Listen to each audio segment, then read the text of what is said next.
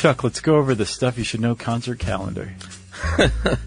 My friend, we are hitting the road for the Spring Has Sprung tour. We are going to be at the Neptune Theater in lovely Seattle, Washington on April 8th, my friend. The next day, we're going to head south to Portland, Oregon at Revolution Hall, April 9th. We are going to Houston, Texas, my friend. Nice. Uh, Warehouse Live on May 28th, Memorial Day weekend. And Yeah. finally, finishing up, Denver, Colorado at the Gothic Theater on May 29th. Two more dates coming. Yeah. Keep your ears out. And in the meantime, if you want to get tickets, you can go to sysklive.com powered by Squarespace. And we'll see you guys on the road. Welcome to Stuff You Should Know from HowStuffWorks.com.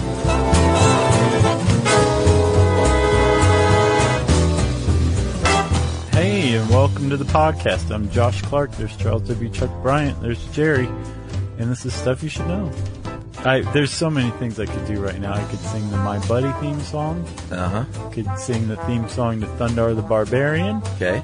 Uh, I could talk about Topps baseball cards, 1986. Yeah, and the, that rock hard stick gum. That That came with it, yeah. Yeah. Yeah. Um, I don't even think they have gum in baseball cards anymore, do they? I think they just gave up the ghost. They're like, no Yeah. one wants this. Nobody actually. wants it. It took out some kid's eye, and that was that. Yeah. Uh, yeah, nostalgia. So I think we should dedicate this show to John Hodgman. Let's. I thought we kind of implicitly dedicated every show to Hodgman. Well, we do.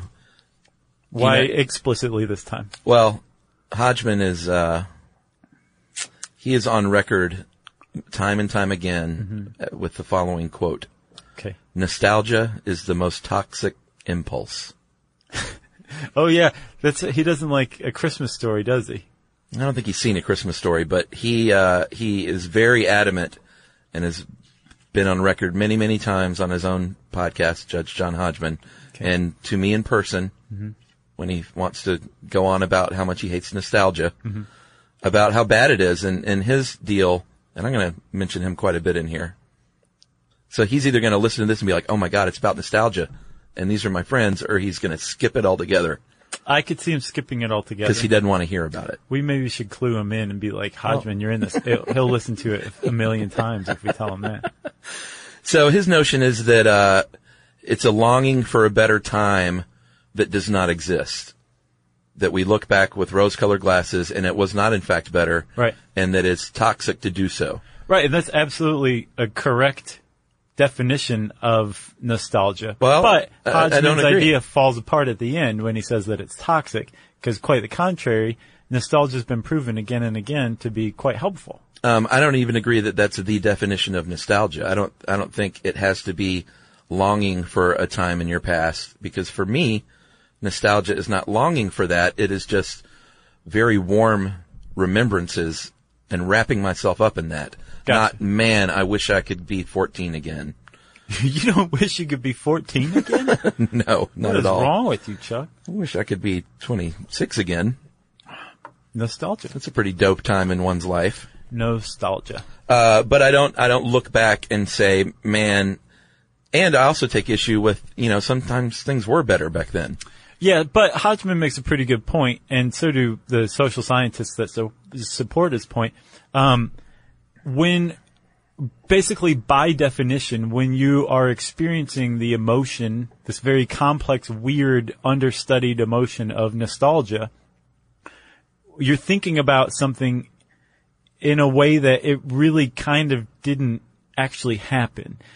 Like the negative stuff gets cut out. Um, you know, like uh, stepping on a rusty nail right after that great memory from camp or whatever. Uh, that part gets cut out. And I just disagree with the- that, too. Just the good stuff. So I'm talking about like the studies that support it. Yeah, but they, they, I don't think these studies are right because it's subjective. It's very personal. Like, I can remember, Well, that's social science for you. I can remember the smell of my grandparents' house, their first house, and how much I loved it. And that one summer I went on my first plane trip. And I also remember biting my tongue off playing soccer and how awful that was. Like, I don't edit that out and be like, no, everything about it was great. Like, no, I bit my tongue off and it was terrible. So, okay.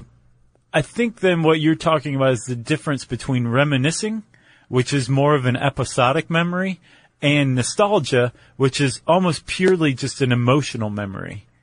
No, it's an emotional memory. All right. Well, then you, you You'll just have to say, I believe you, Chuck. I. Uh, it hurts. know it's hard. It burns. I believe you, Chuck. All right, so let's go back in time a little bit. Um, there's a Swiss doctor named uh, Johannes Hofer Nice. in 1688, uh, and he was studying some Swiss soldiers uh, that were stationed abroad, and he said, "You know what? There's something going on here. They are depressed. They're anxious. They can't sleep. Uh, they're tired. They're even having heart uh, palpitations and fever. Um, they're angry really easily, um, and they just can't stop thinking about their home. It is almost as if they are homesick." right. And So he coined the term. He coined the term um, Nostalgia. nostalgia. from Greek nostos, which means to return home, Yeah. and al- algos or algos, pain. So the pain of yearning to return home Yeah. is he- what he described. He literally said it's a cerebral disease of essentially demonic cause. yeah. Uh, ideas of the fatherland, making them sick and longing for home. Uh, it's a no-brainer. It's like these guys are fighting a war and they'd rather be back home. Yeah, it sounds like he was describing PTSD though as well. Yeah, maybe. Because when th- these attendant symptoms that he talked about, like Sure. not being able to sleep or eat and having fever and heart palpitations, that's not nostalgia. Yeah. But Johannes Hofer did um, set the tone for nostalgia for centuries. So either it was viewed as a physical malady or disorder or disease, Yeah. or a psychological one, uh, up until basically the 1980s, to tell you the truth. Um, and at first, because of Hofer's study of the Swiss soldiers, um, they actually thought that possibly it was just the Swiss who were afflicted by nostalgia.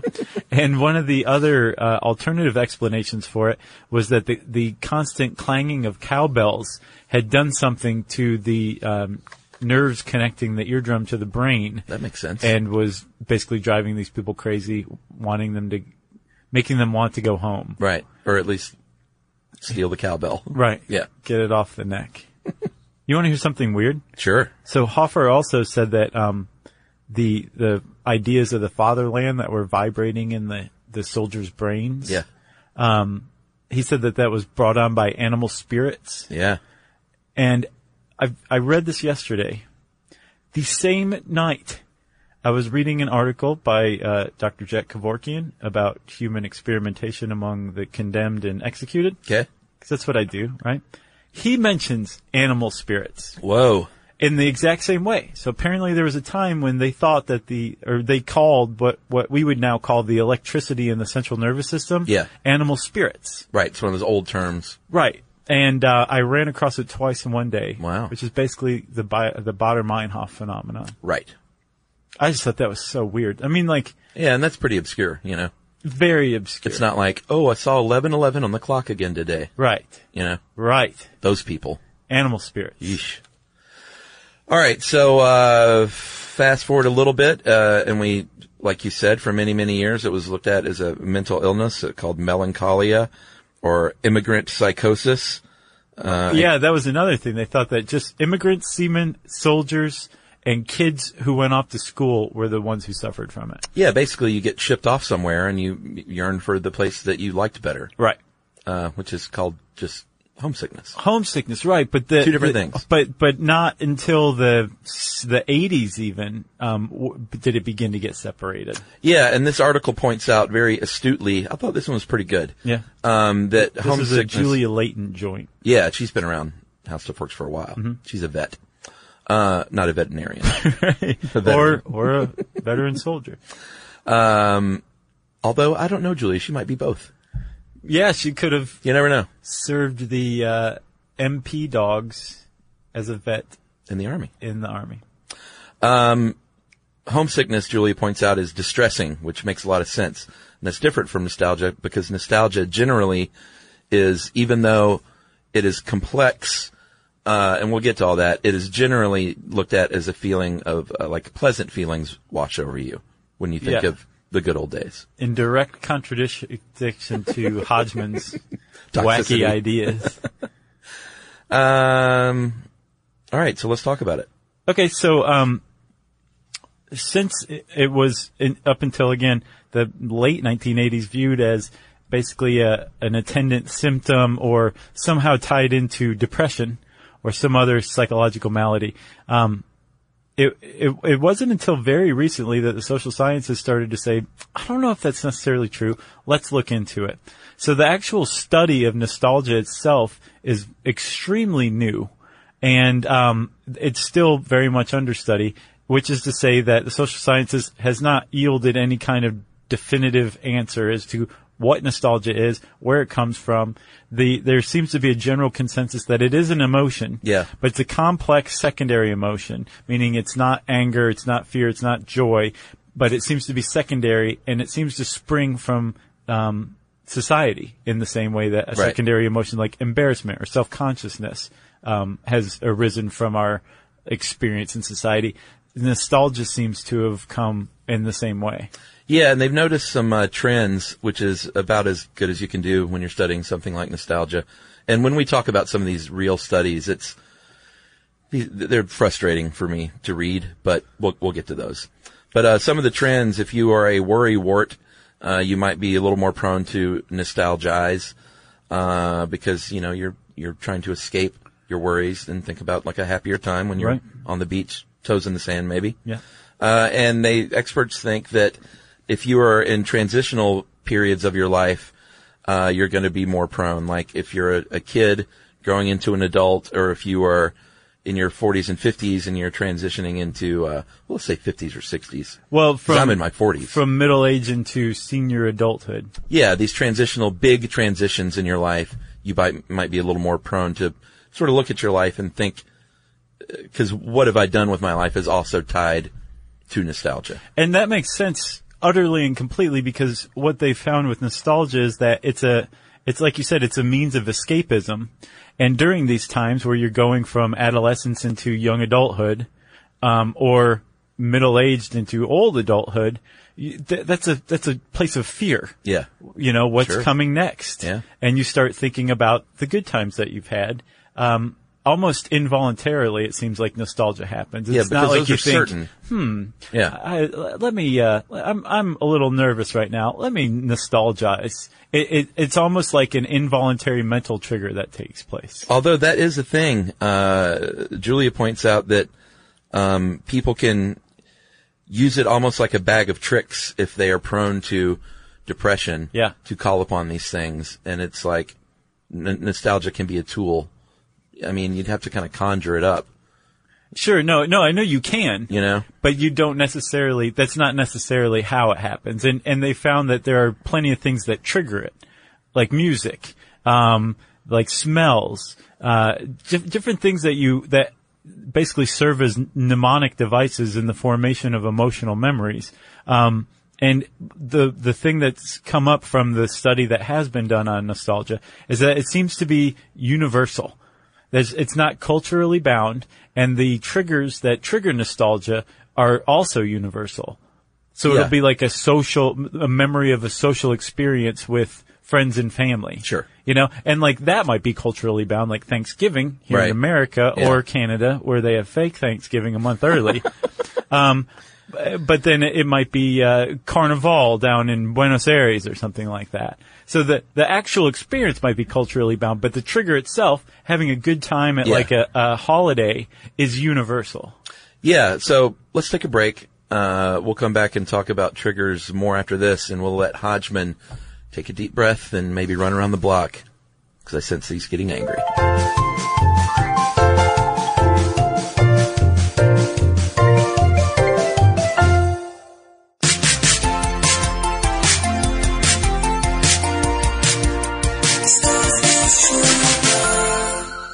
So we're back.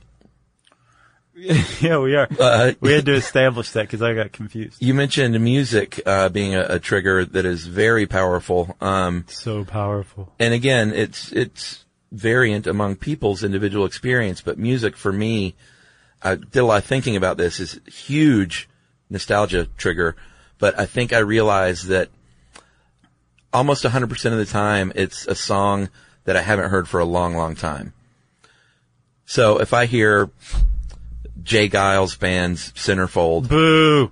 great song. Boo. Reminds me of elementary school in a very powerful way, in even specific things. But I've heard that song a gazillion times. I hear it once a week on classic rock radio. Oh, so so it doesn't flood you with nostalgia. No, anymore. no more. You've heard it too much. It's overused. Right. But if I hear a song from, like, all of my CDs are packed up in the attic, and most of those are from, like, a certain period in my life where I bought CDs. So if you hear True Blue, you just start weeping like a Not. True Blue, more recent than that. But if I hear a song from, like, one of my CDs from the mid 90s that I just may not have heard in a long time, that is, like, super, super powerful. Well, like what song? Oh, I don't know. Just like a song from my LA days, maybe. Okay. Um, or or just something I don't listen like uh something from college that I don't listen to anymore Uh-huh. and it's like never played on the radio. Like I'll hear Urban Dance Squad, Deeper Shade of Soul, Uh, Deeper Shade of Soul. Remember? no. No, they were that big. sounds like a pretty 90s song though. Yeah, it was very 90s and like you never hear that song anymore. Sure. So if I hear that song like just now, I just sang a little bit of it. How how are you feeling right It, now? it, I'm feeling great. I'm not, I'm not feeling That's toxic. good. Hodgman's mad at you right now. I know. It feels wonderful, John. stop, stop. so, uh, and, and I don't want to go back in time to then either. I'm just remembering like, man, what a great song. That takes me back to college. Yeah, and, and the reason why songs tend to be so powerful and potent, um, especially from a certain age, uh, typically adolescence, right? Supposedly has to do with the, the way that the brain is working right then. You know, everyone says teenagers have like raging hormones going on. Sure. Well, there is a lot more brain chemistry floating around than ha- happens throughout the rest of your life. Yeah. So it's easier to form very powerful emotional memories.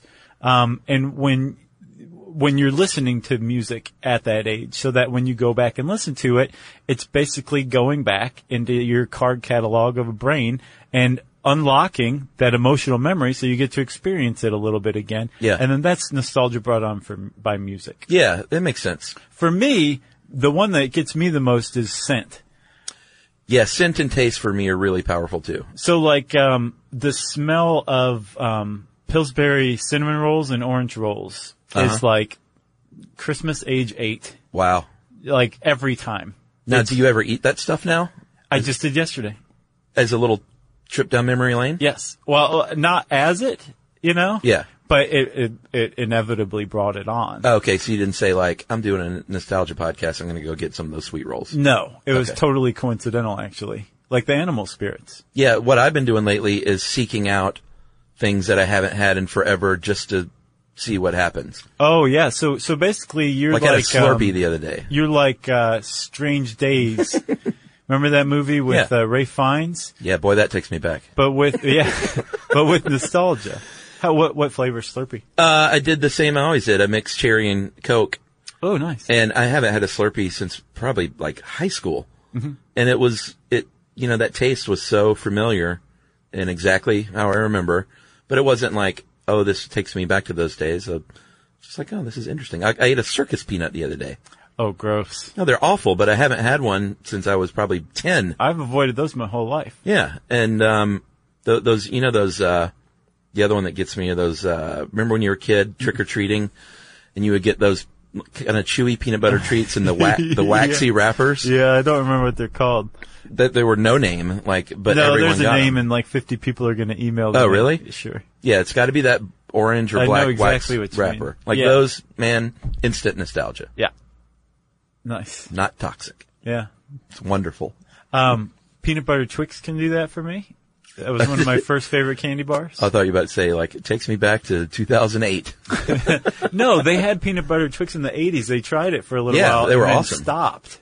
Yeah, they don't have those anymore, do they? Oh, now it's back. Oh, it is? Mm-hmm. Okay. Is that one in your pocket? it's been tucked into my cheek right now.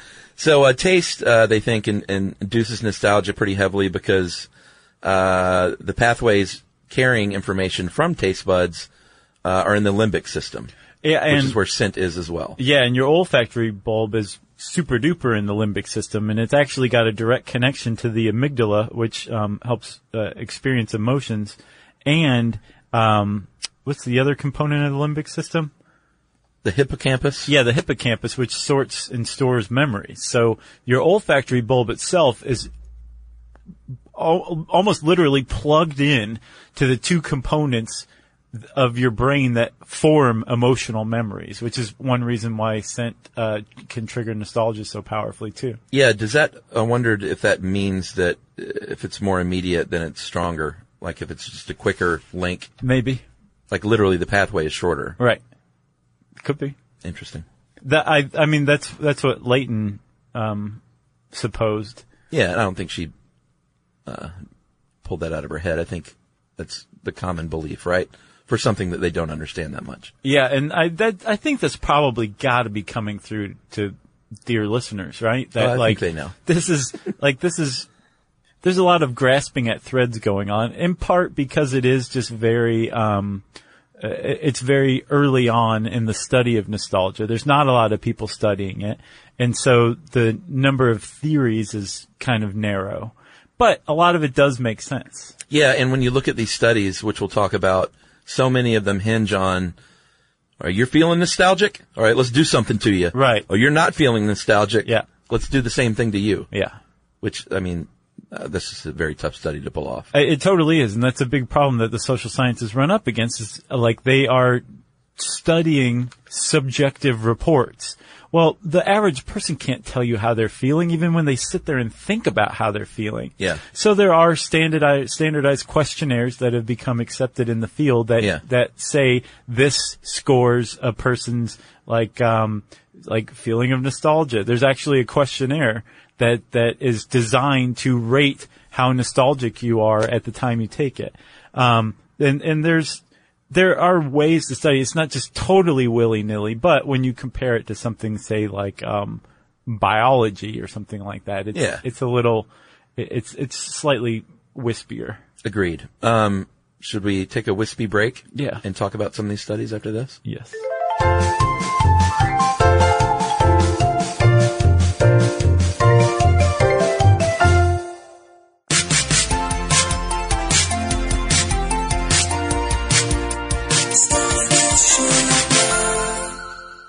All right, buddy. We uh, teased on some studies, uh, and I don't want to say I made fun of them, but they're they're just I think you pointed out some of their Flaws. inherent flaws. Sure. So let's talk about them. Um, here is one where they had subjects read uh, about different things. One was a tsunami disaster. One was like one bad thing, two good things.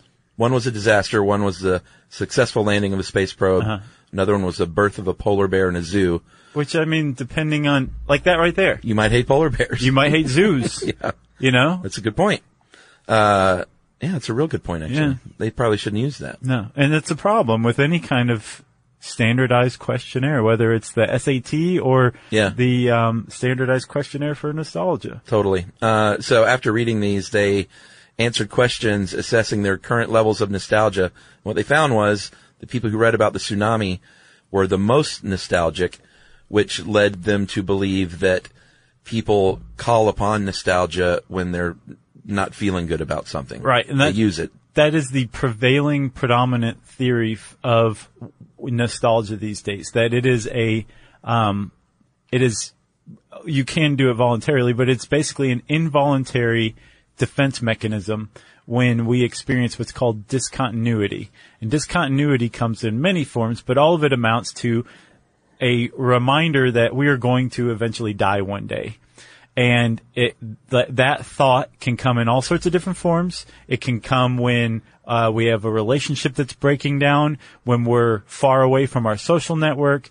We, there are any number of ways that we're reminded of our own mortality, right? Yeah. And one of our big defense mechanisms is growing nostalgic. And, uh, it's basically built-in suicide prevention. Because it makes you wonder, like, if we didn't have a way to get back on track, like through nostalgia, Yeah. and you just, like, entered a period of discontinuity and never got back to, you know, life's good again. Yeah. Where would we be as a species? Who knows? So nostalgia seems to be some sort of evolutionary trick where, um, when we look into the void and think, oh God, I'm gonna die or my life is meaningless or whatever. Yeah. We experience nostalgia and it has this incredible flood of beneficial, um, effects on the person who's feeling nostalgic. Yeah, I thought this one article was pretty great when they were talking about discontinuity. They referenced uh, "Sweet Judy Blue Eyes" by Crosby, Stills, Nash, and I think Young. Right?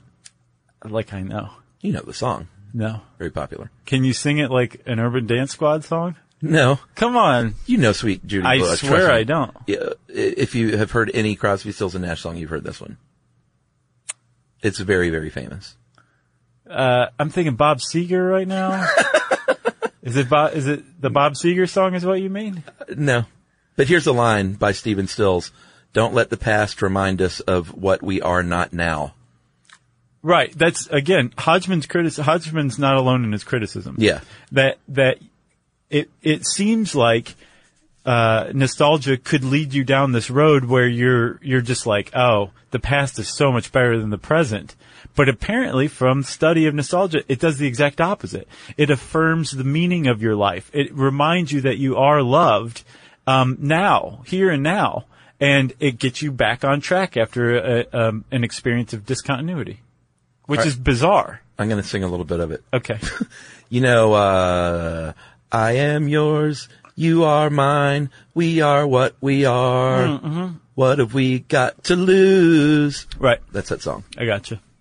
That's Don't a good let- song. Yeah, see, it's a great song. It's better than the Bob Seger song, I think. There is no good Bob Seger song. That's not true. Name one.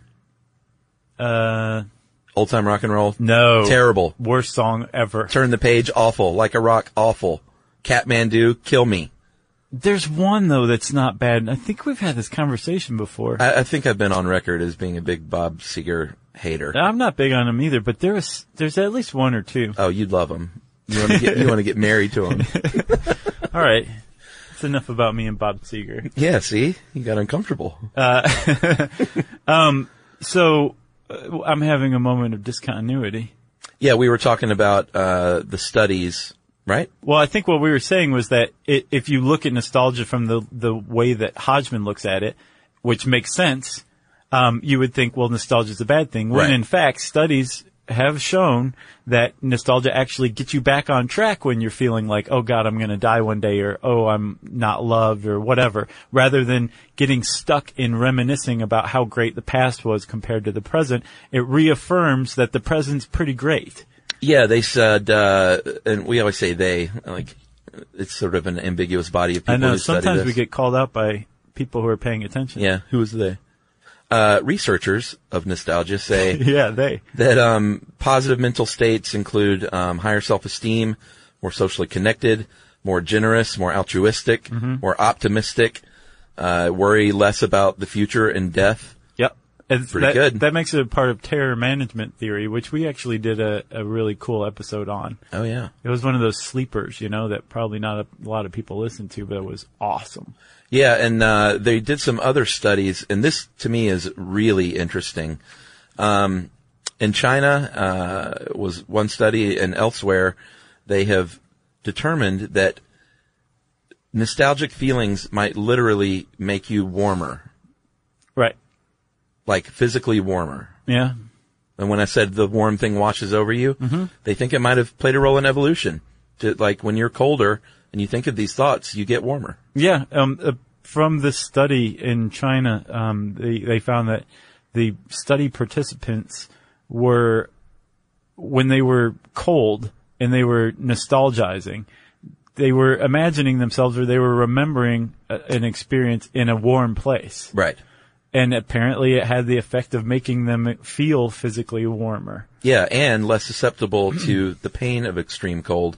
In another study, they had nostalgic and non-nostalgic subjects hold their hands in 39 degree Fahrenheit water until they couldn't take it anymore. And if you were feeling nostalgic, you could hold your hand in there longer. So that proves that it warms you up, right? Right. Not really. But it's interesting. It is interesting. All of this is pretty interesting.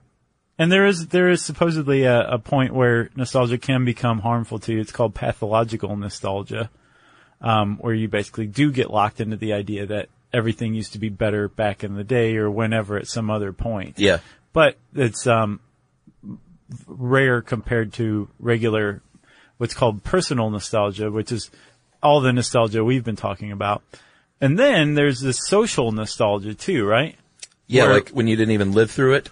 Yeah, where um, you know, like 17 year olds today wearing like a Nirvana t-shirt or a Misfits t-shirt or something like that, or being into that music or thinking like how great the 90s were. And it's like, dude, Yeah, we lived through the 90s. They were not great. But it's the same thing. Like I love 80s stuff. sure. I lived through the 80s, but um, I remember thinking the 80s sucked. And then, you know, as an older person, when the 80s came back, I'm like, yeah, the 80s were pretty fun. Yeah, I think that's kind of accompanied sometimes too by this feeling of like I was born in the wrong time. Right. Like, man, I would have been a great hippie in the 60s and I just don't fit in here in the 90s. Sure. Like, personally, I think the 70s were probably the greatest decade of all time. Oh yeah? But that's ignoring the fact that like Richard Nixon was president, there was an oil embargo, there's all this Right. bad stuff. Whereas I'm just thinking like dazed and confused type 70s where everything was just great and happy and loose, Right. you know, and laid back. Sure. And that's nostalgia. It washes out the negative for everyone but you. Yeah, I would say Richard Linklater is one of the more nostalgic filmmakers out there. Sure. He really plays on that. Yeah, supposedly his new movie that's coming out is Can't going to wait. be awesome. Everybody wants some. Is that what it is? Yeah. So it's like Dazed and Confused like four or five years later, right? Yeah, Basically? he, he said it's sort of like a spiritual sequel, like not the same characters, but um, just sort of 1980, that Right. advent of when things were transferring Man, to can't d- wait. disco from, uh, yeah, it's going to be awesome. He's the best. That was a great movie, Dazed and Confused. Uh, agreed. Um, so the other thing that they found is that, uh, they did a study, uh, Clay Routledge of North Dakota State did a study. There, there, specifically a they with a name. Yeah, a real guy. So complain to him. Uh, he did a, a series of experiments with English, Dutch, and American adults, so he kind of had some different nationalities going on. It's not exclusively American, of course. He let them listen to hit songs from their youth and uh, read lyrics, and afterward, people said uh, they were more than likely uh, to feel loved and that life is worth living. Some more affirmation when they remember these good old days. Yeah. Question 28. Do you feel life is worth living? Check yes or no. Uh, and finally, I got one more thing. Um, they say, well, they do recommend that you not fall into that trap of, Pathological nostalgia? yeah, of comparing the present to the past so much. Uh, and they also found that certain kinds of people aren't as great with nostalgia. So maybe you should not indulge in nostalgia if you're leery of intimate relationships they found, or you're an avoidant person. Uh, it says they have uh, reap smaller benefits from nostalgia compared with people who crave closeness. So I don't know what that says about Hodgman, but uh, let's throw that out there. So, uh, what's your number one nostalgia thing? What gets it for you more than anything else? Probably music. I got two things that are tied for first. Okay. The smell of a used bookstore or comic book shop. That smell of like that, Yeah. I guess, rotting paper, Yeah. uh, reminds me of Mad magazines from back in the day. And so then love them. the fat Christmas lights. Oh yeah, the big. Uh, I, I could just faint from the nostalgia. yeah, they're like they were the big tacky ones that are coming back now. That's all my family ever used was Yeah. the big fat ones. Yeah. It was like more Christmas light. You know, you call those tree burners. Yeah.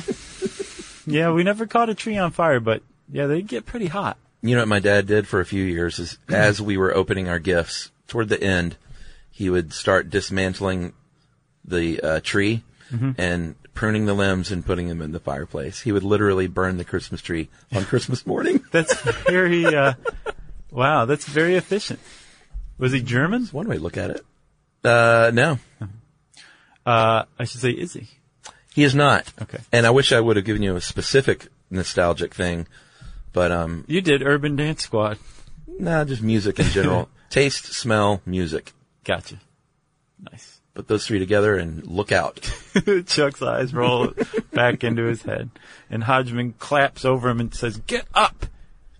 Uh, if you want to know more about nostalgia, you can type that word into the search bar at howstuffworks.com, and I said search bar, so it's time for listener mail. Uh, this is from Christina about the makeup episode. Who points out some good things, I think. Uh, hey guys, have to weigh in on how makeup works. I think you uh, failed to adequately acknowledge something. Uh, we are not, in fact, at a stage where makeup is truly optional uh, for women. And I think, You said that basically. did we? Yeah, at the end. Well, I think we said like it should be your option, but I think she doesn't feel like it truly is an option. Right. No, we said that. We said like the the, the very fact that there was like you know. The, taking a picture of yourself and posting it on Twitter without makeup was rebellious says that it's still not really an option. We said that. All right, so forget it, Christina. We're not reading this. Right, yeah. No, we're going to read it. Uh, while many love wearing makeup, many women simply feel obliged to wear it and are in fact penalized if they choose not to. Uh, it comes in the form of failing to be promoted, maybe, or taking seriously, getting raises, even being hired. It is a hugely expensive habit too, especially if you like to buy the prestige makeup brands. Oh, nice. Yeah. Call out. Uh, so she recommended people read an article from The Atlantic, which is always a good recommendation, called The Makeup Tax. And it kind of sums up the problem like this. Women invest time and money into doing their makeup because it impacts their relationships and their paychecks. While both genders tend to buy haircuts, shaving cream, and moisturizer, the price of makeup is something men never have to worry about. Yeah. And uh, then she goes on to point on uh, point out just how expensive the the gap is uh, between like a man's haircut and a woman's haircut, even. You know? Yeah. Oh, it's huge. Well, it depends on where you go. Yeah, but I mean, if you're a woman that goes to a like a you know not super cuts, Right. It depends on where the man goes, though, too. if you go to a salon and you get like a cut and color as a woman, you're paying like several hundred dollars. Sure. But that's the color jacking it up. Yeah, it's both. I don't mean to be contrary. That's yes, I agree. They, with, they pay a lot more money. Trust Is me. Is it Christina? Yeah, I go to uh, Great Clips. Big shout out to Great Clips. Nice. There's a free cut in your future. So Christina says, uh, "Yeah, after my tenth cut." Do you have the card? No, not a card, but they give you a receipt every now and then that says like fifteen percent off your eight dollar Nice. haircut. Which amounts to eight dollars. It's actually more than that. It's like fourteen or fifteen. But remember, in tipping, it's fourteen. I give them twenty, and you were like, "What?" Oh yeah, that's right. That's right. Uh, so Christina, got me all over again. She finishes up with, I look forward to a day when wearing makeup is really, truly a choice for anyone of any gender, and both individuals and institutions respect those choices. In the meantime, I choose to save my pennies and stick it to the man by not buying makeup and normalizing my own bare face. Good for you. Uh, and Christina is a California native listening in Dublin, Ireland. Nice. Ahoy, as they say in Ireland. Did they say that? Yeah. All right. We'll find out. I think. I hope. Uh, thanks a lot, Christina. All points agreed. Uh, if you want to get in touch with us, like Christina did, whether you're in Dublin or uh, Los Angeles or wherever, you can tweet to us at SYSK Podcast. You can join us on Facebook.com slash Stuff You Should Know. You can send us an email to StuffPodcast at HowStuffWorks.com. And as always, join us at our home on the web, StuffYouShouldKnow.com.